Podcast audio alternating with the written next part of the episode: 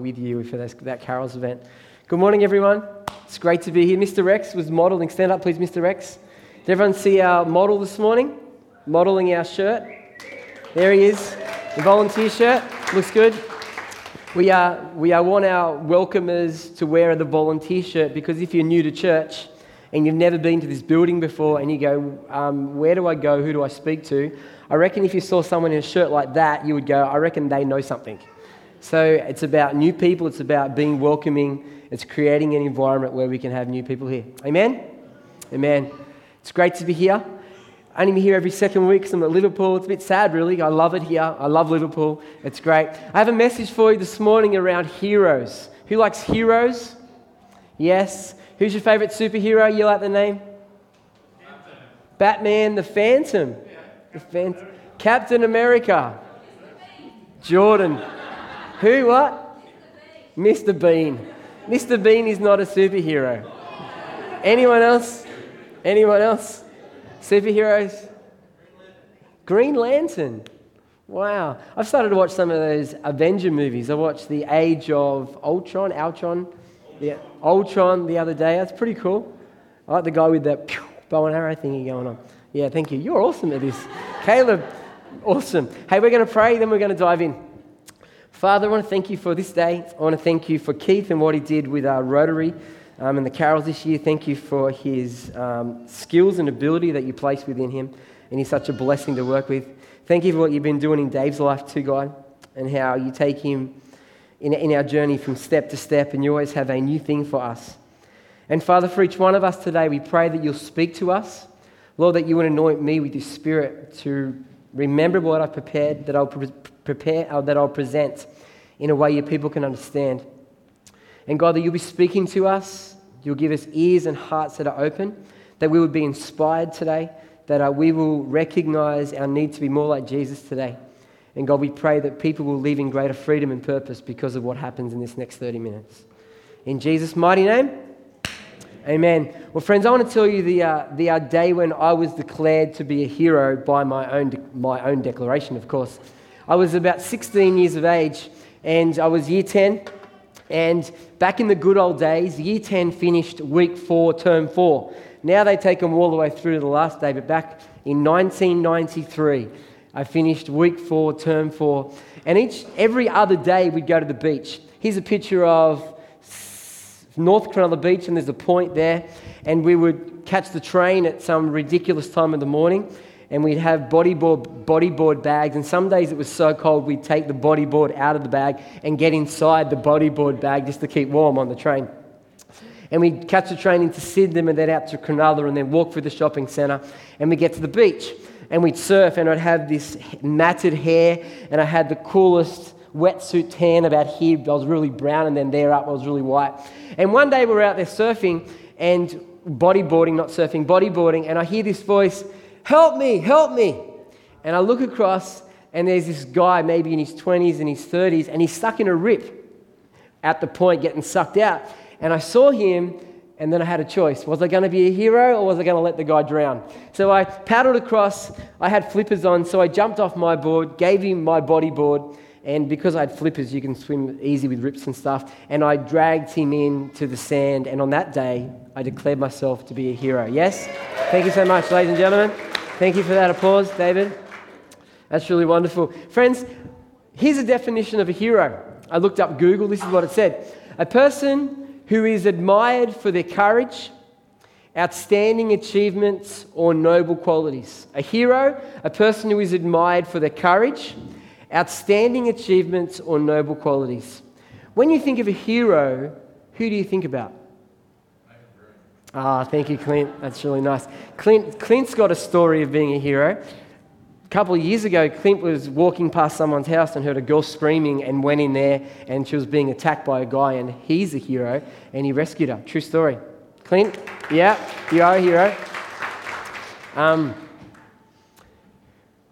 who do you think of when you think of hero? Maybe you think of someone like Nelson Mandela, who rose up against the um, apartheid, went to prison for standing, for standing up, and then eventually became the president. Maybe you think of Martin Luther King, the American pastor who was one of the leaders in the civil rights movement. Who do you think of? Turn to the person next to you. Who do you think of when you think of hero? Don't say Superman. Think of a person that you know of who you think has courage, outstanding achievements, noble character. Go for it. Turn to the person next to you.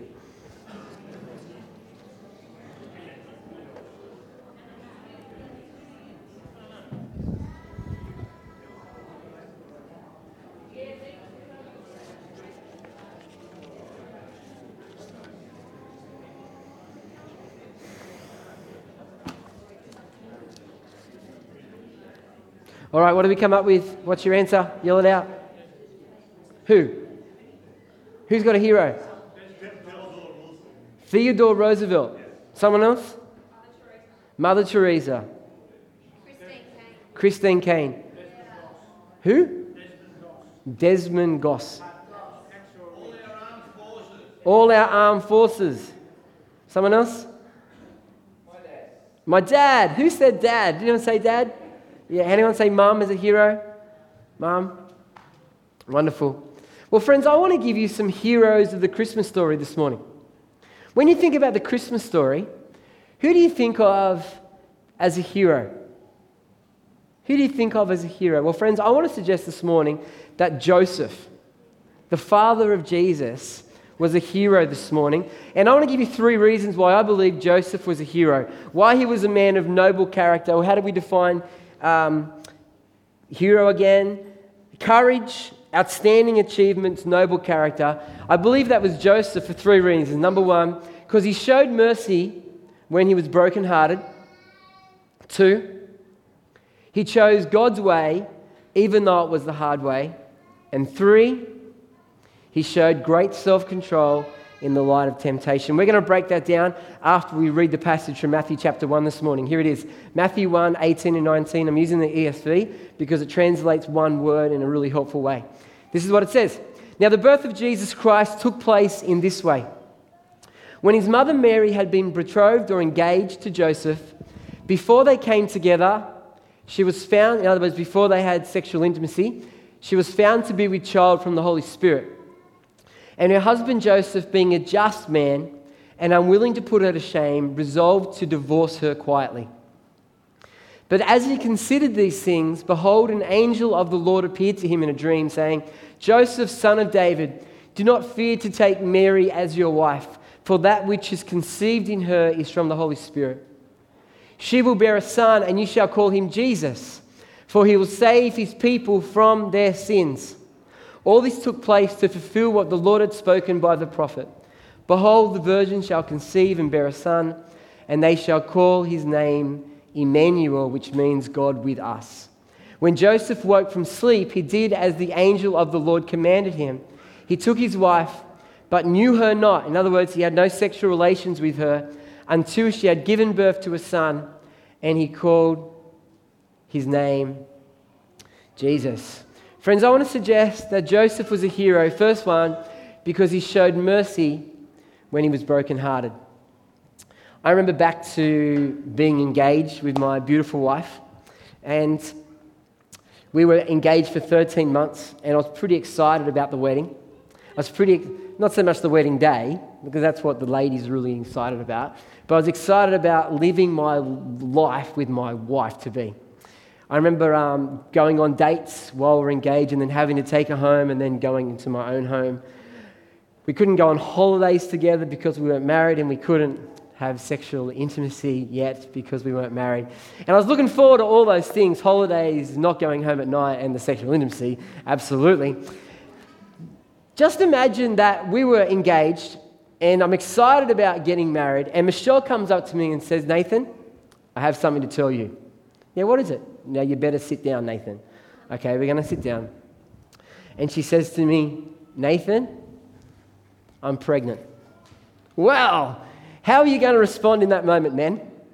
You're engaged to this woman, you're excited about living the rest of your life with her, and she tells you she's pregnant and you're not the dad. Just want to make that really clear. That you're not the dad and you, and you find out that she's pregnant. Wow. Talk about brokenhearted. talk about soul ripped in two, talk about disappointment, talk about confusion, talk about, oh dear. And then once your heart's been broken, then how do you respond? Do you use four letter words and abuse her? Do you get on Facebook and write, she is a blah, blah, blah because she did blah, blah, blah? Do you send text messages to your mates? What stories do you tell about this woman who you were going to marry and she had a relationship with someone else? Well, friends, now let me take you to how Joseph hand, handled this situation. Now, Mary would have been about 14 years old. Don't know about that.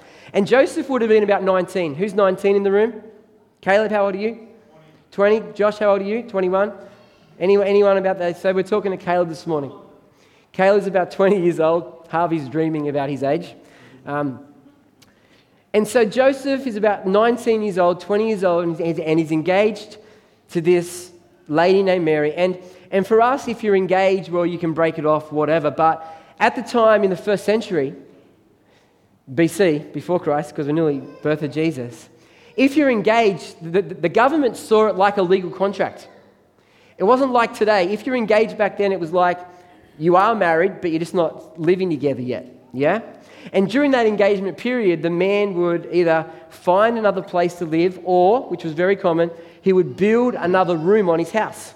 That was culturally relevant. That's why Jesus says in John 14, um, I'm going to go and prepare a place to you in my Father's house are many mansions, if it were not so. I'm going there to prepare a place to you. Well, that's the marriage language. And that we are, as the church, the bride, and Jesus is the groom. That's the language the Bible uses. And Jesus is building a room on his house for me, and for you, DJ, and for each one of us that follow Jesus. How cool is that? And so Joseph is most probably building this room on his house for his bride to come and live with him and his family. And Mary's saying the farewells, getting the, the uh, what's that box that ladies put together in the old days? What was it called? Glory the glory box. My sister had one. She's in the old days. How many boxes? Five or six. She got married at 34. That might be why. She had a few years to accumulate some stuff. Yeah. She had a jewelry box. She was getting ready for the wedding to move in with Joseph. And then she finds out, and then, he, and then Joseph finds out that Mary's pregnant. Now, the interesting thing about the Bible text is that we don't know how he found out. Were they going on a date one day to McDonald's, or what's a better place? To a seafood restaurant. Mark Reed took his, uh, um, his wife after 10 years of marriage this week. Mark Reed, congratulations wherever you are. Um, to a seafood restaurant this week. And, and maybe Joseph looked at Mary's belly and said, What's that? Or maybe Mary's, because it could have been an arranged marriage, and maybe Mary and Joseph didn't even know each other before the wedding day. Maybe. And maybe Mary's mum told Joseph's mum, and that's how he found out. Or maybe Mary came up to him and said, Hey, Joseph, I'm pregnant.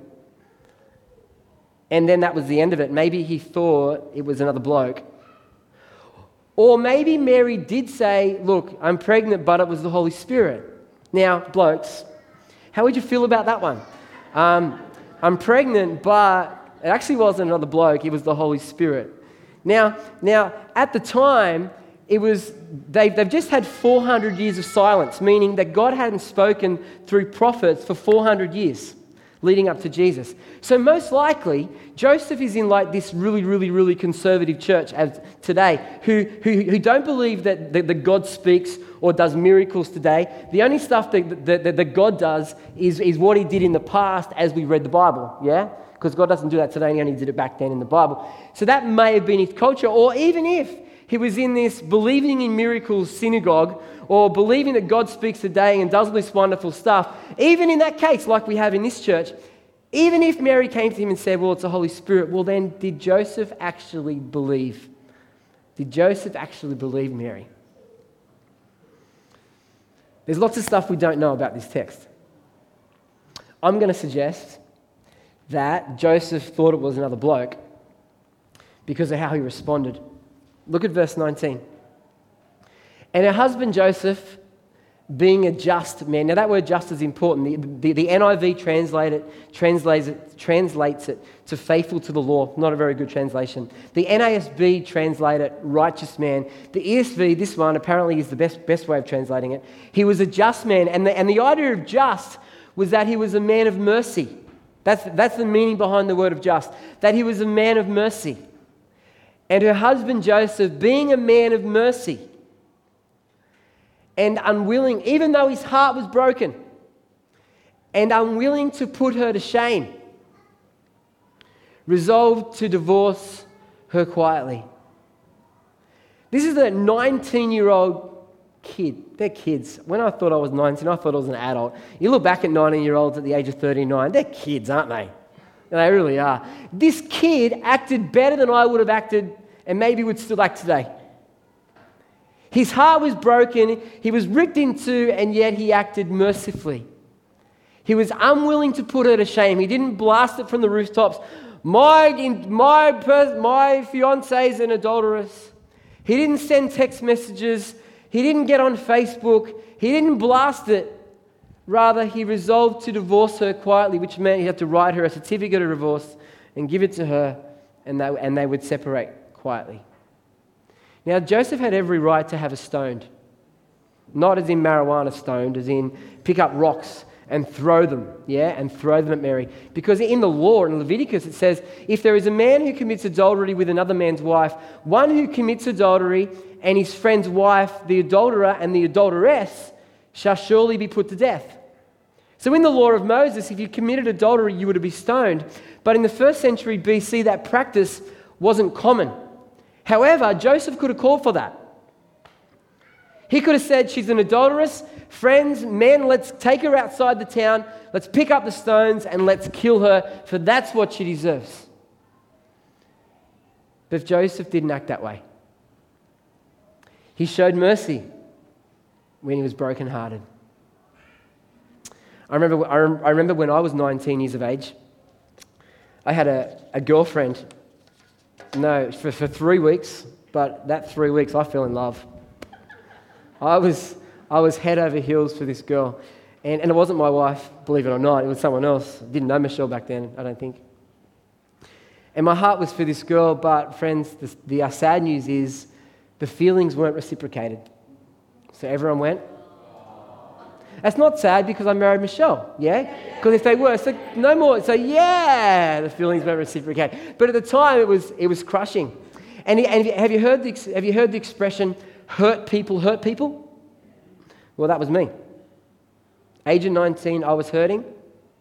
So I hurt this girl, not physically, but I said things that weren't nice to her because I was hurting.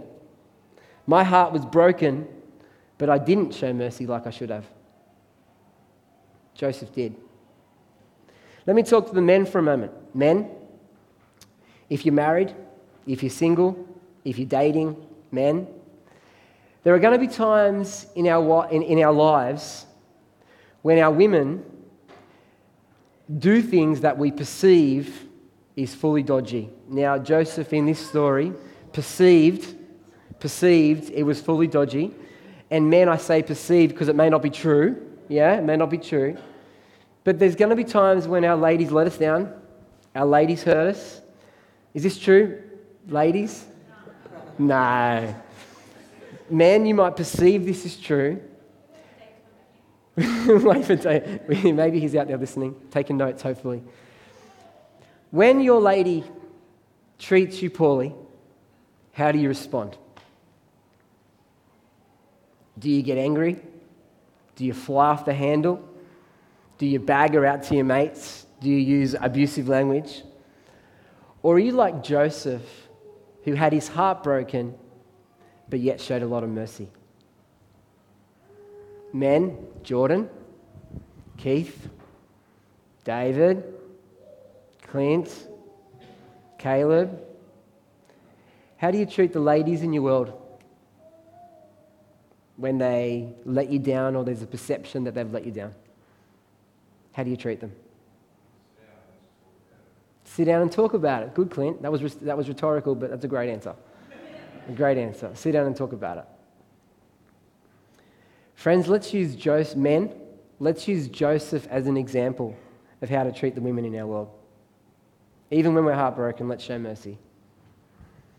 Joseph is a hero because he did that, I think. Second point this morning Joseph was a hero because he chose God's way, even though it was the hard way. Let's read the text. It says this But as he considered these things, as he considered to divorce Mary quietly, Behold, an angel of the Lord appeared to him in a dream. We just read these passages. Let's think about that for a moment. An angel turned up. Wow, that's pretty cool. Saying to him, Joseph, son of David, do not fear to take Mary as your wife, for that which is conceived in her is from the Holy Spirit. She will bear a son, and, she'll, and she shall call his name Jesus, for he will save his people from their sins. Once he heard it from the angel, well, then he believed it, that the baby was from the Holy Spirit. Friends, I want to suggest this morning that it would have been easier for Joseph to walk away. It would have went, dude, that's too hard. We're going to do the certificate of divorce. You go live your life, and I'm going to live my life.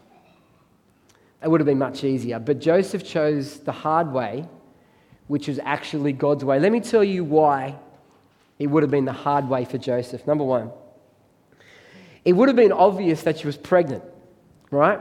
So today, um, babies before marriage is pretty common, true? 80 years ago, 100 years ago, wasn't as common, apparently. And at the time of Jesus, it wasn't common. It happened, but it, but it wasn't common. And I can imagine there would have been a stigma attached to it. And they would have known that Mary and Joseph are engaged, and maybe they're seen together, and imagine the pointing of fingers, the ridicule, the thinking that other people had who saw them knowing they weren't married yet, but they were pregnant. Here's a second thought. How do you explain to your family that the baby's from the Holy Spirit? Yes, we're engaged. Yes, she's pregnant, but it wasn't me, it was the Holy Spirit. Your family's going to think you're cuckoo, yeah? And I think it actually points, and, and, Michelle shared this with me, she's very, very bright, my wife. She shared with me that it's interesting when, when, when Mary and Joseph, I'm going to talk about Mary on Christmas Day, when, when Mary and Joseph go to Bethlehem, to their town of origin, that Mary and Joseph didn't stay with relatives, but to stay in an inn and with the animals. And our thought was, well, why didn't they stay with relatives if, they all had to go there? So maybe because of the pregnancy, because of the spirit, I'm making this up because we really don't know, but this is an idea. Maybe because of the baby and the marriage, they got excommunicated from the family and said, You're no longer welcome with us, and therefore had to go to a manger.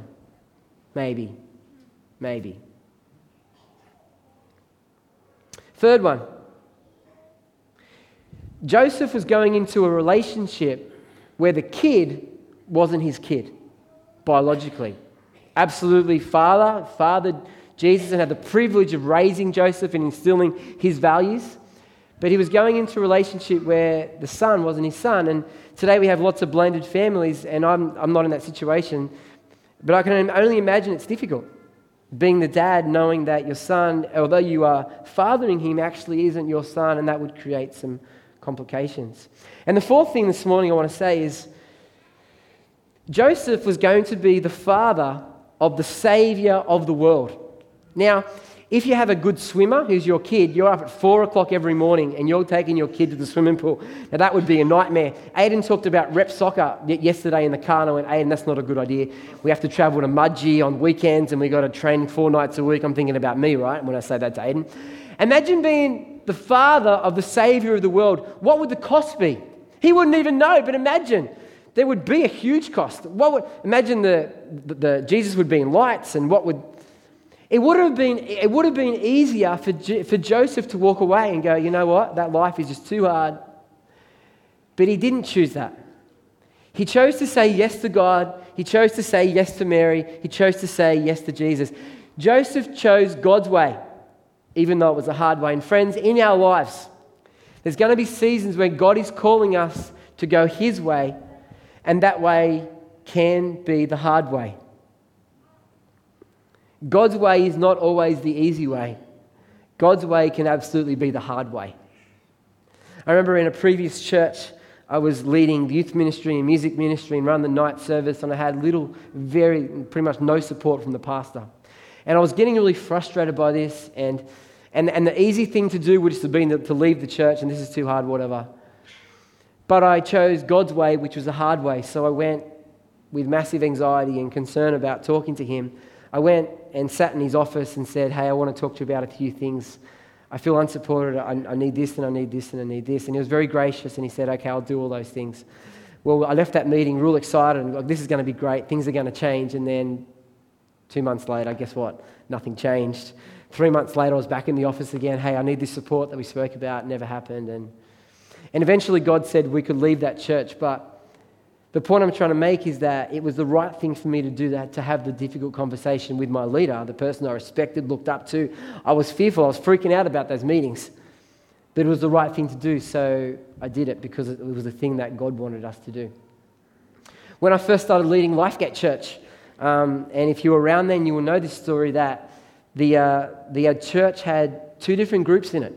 And they had two different, two different groups, one wanting, wanting to go in this direction and one wanting to go, one wanting to go in this direction. And, and I was part of one of those groups, which I thought that was the direction of the church. And God spoke to me very clearly and very plainly from Joshua chapter 1, saying, Nathan, let nothing move you, be strong and courageous, stick to the word, keep, um, be steadfast, and, and keep moving forward.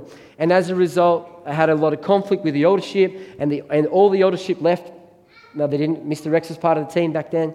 I didn't have conflict Mr. Rex. He's a wonderful man. Um, I had conflict with the other guys that ended up leaving the church, and, uh, and about 20 or 30 people left the church back in 2008 because there was a massive. There was two different directions. Two different directions. And once that group left, then we got unified behind one direction. One direction, there you go. And and the church has pretty much been growing ever since. Now, in that situation, when I was in conflict with the elders, the easy thing would have been see you later. I was offered a job at East Hills Girls High School as a music teacher. I was a high school teacher at Holroyd High School. And just at the time when I was making the decision, do I become the full time pastor here? Pretty much the same weekend, I got, a, I got an opportunity at East Hills Girls to teach, and I'm going, that would be so cruisy compared to running this church. But God had spoke to me. He said, Nathan, I want you to lead the church next year. It was clear, and I had a choice. Do I choose the easy way, or do I choose God's way, which is much harder, but out of obedience? And friends, there's going to be times in your lives when, when God is calling you to the hard way. It might be in your marriage. And you might have marriage conflict, and it might be easier to walk out. But, friends, God wants you to hang in there. It might be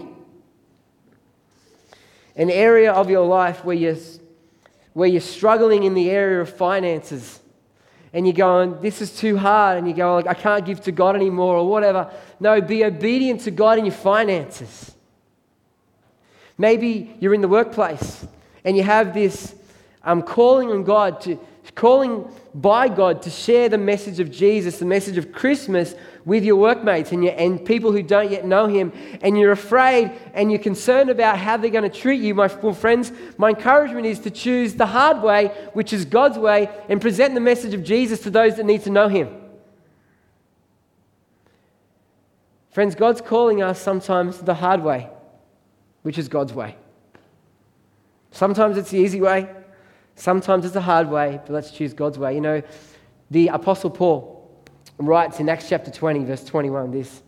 He writes 22 to 24. And now, compelled by the Spirit, this is the Apostle Paul writing about the work of the Spirit. Compelled by the Spirit, I'm going to Jerusalem, not knowing what will happen to me there. I only know that in every city the Holy Spirit warns me that prison and hardships are facing me. However, I consider my life worth nothing to me. My only aim is to finish the race and complete the task the Lord Jesus has given me the task of testifying to the good news of God's grace. Friends, this is Acts chapter 20. Paul starts going in Acts chapter 13.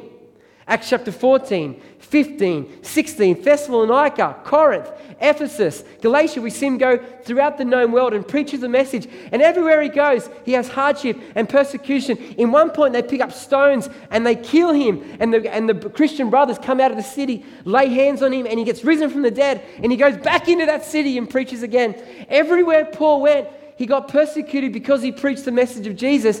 And then in Acts chapter 20, he gets to the place where he can go to Jerusalem, where it all started, where the major chaos happened, where he could have the greatest persecution, but the Spirit is leading him there.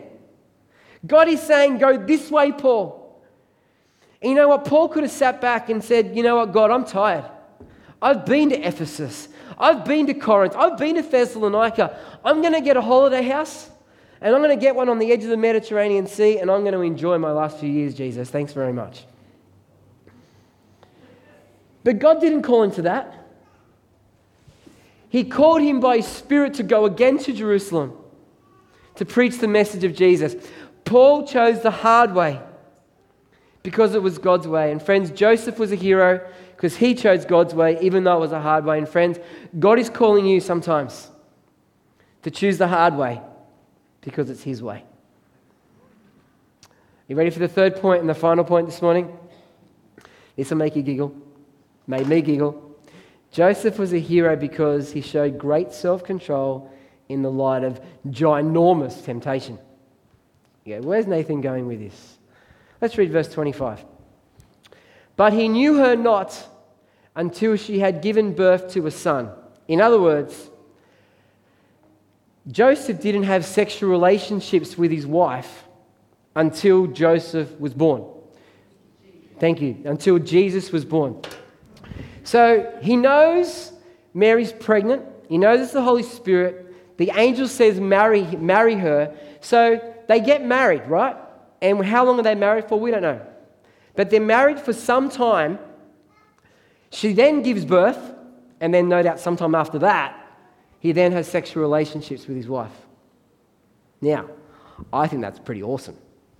Because for us men, well, let me talk about ladies first. Ladies, this is no doubt very, you know this very well, that the ladies look forward to the wedding day and the ceremony and the dress and the flowers and the dancing.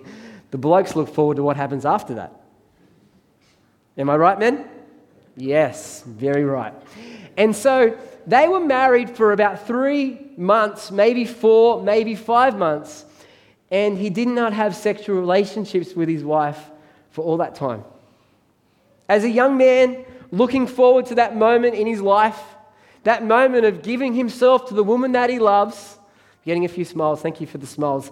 Uh, I shared this at Liverpool last week, and they're still getting used to me. I had a lot of, they had a lot of, they had a lot of straight faces, a lot of straight faces.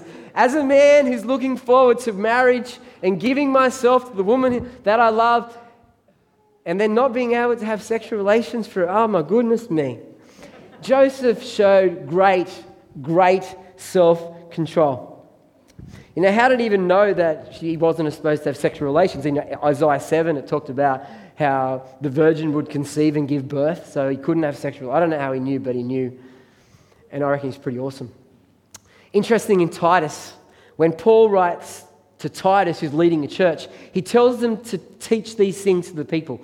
This, will make me, this made me laugh. He says this to the older men. He says in verse 2 Teach the older men to be temperate, worthy of respect, self controlled, sound in faith, love, and endurance. There's a big list for the men, right? For the ladies, be reverent the way they live, not to be slanderous or addicted to much wine, but rather to teach what is good. So, ladies, apparently you got self control Okay, older ladies, you guys got self control down. That's what didn't say self control there.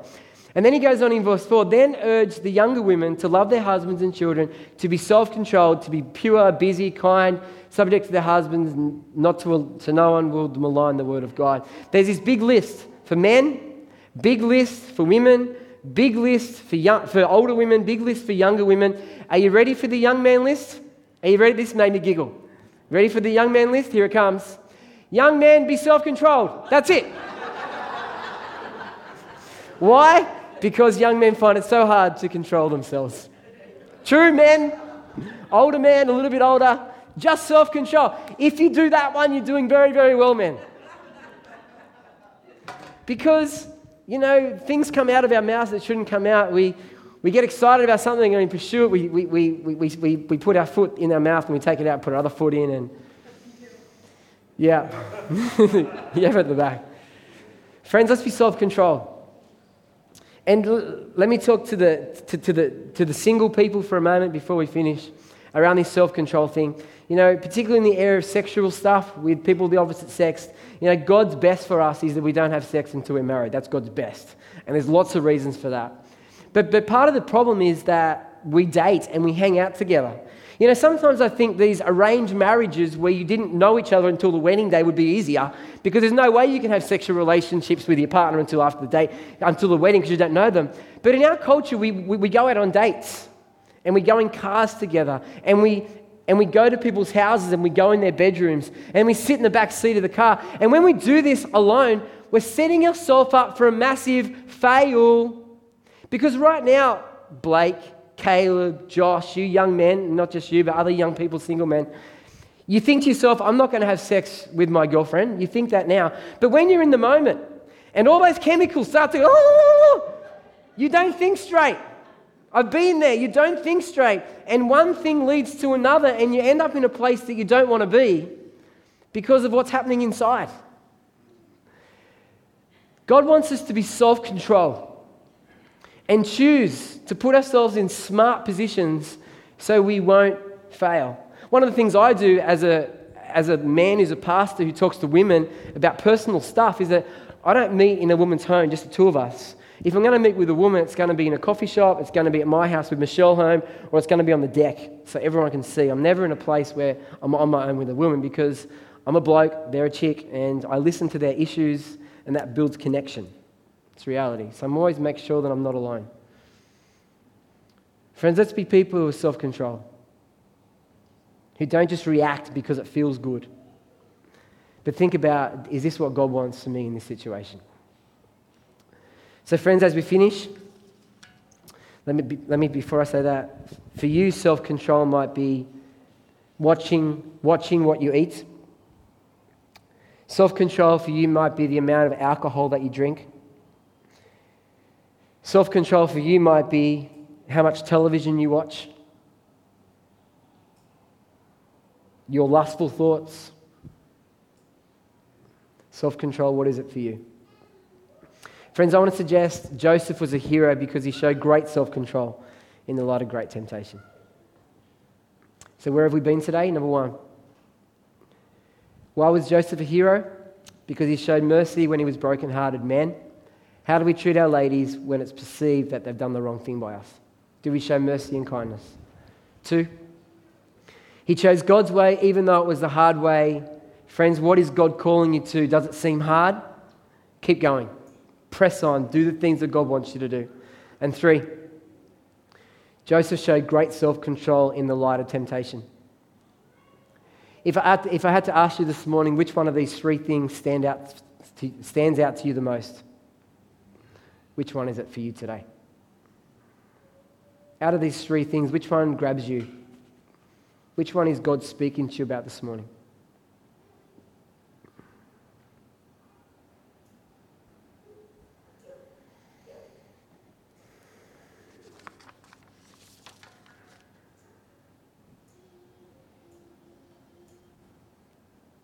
What's he speaking to you about this morning?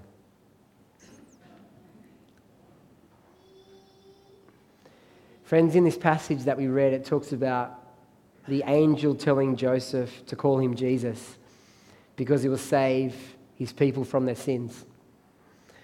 And, and like as we look at this, you might think, well, I failed there and I failed there and I failed there. Friends, there is forgiveness of sin because of what Christ has done for me and for you. When Jesus went to that cross and he died, he took our sin upon himself. He took the punishment that we deserve for our sin upon himself. He took God's anger that we deserve upon himself so that we can stand before God with no sin. We can stand before God not under his anger anymore. We can stand before God with a relationship with him that is eternal. Do you want that this morning? Do you want that relationship this morning?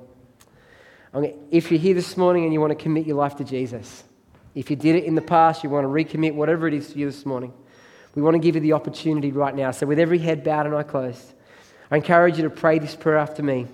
Father in heaven, thank you for Jesus. Thank you that he died for me and rose from the dead. God, I'm sorry for my wrongdoing. Please forgive me. I choose to follow Jesus from this day forward. In Jesus' name, amen. Friend, if you just pray that prayer, you become a Christian. We want to welcome you to the family and we want to help you start your Christian journey. So please tell me, please tell Jordan and Beck, our service leaders, please tell someone who, who you know and brought you today to, um,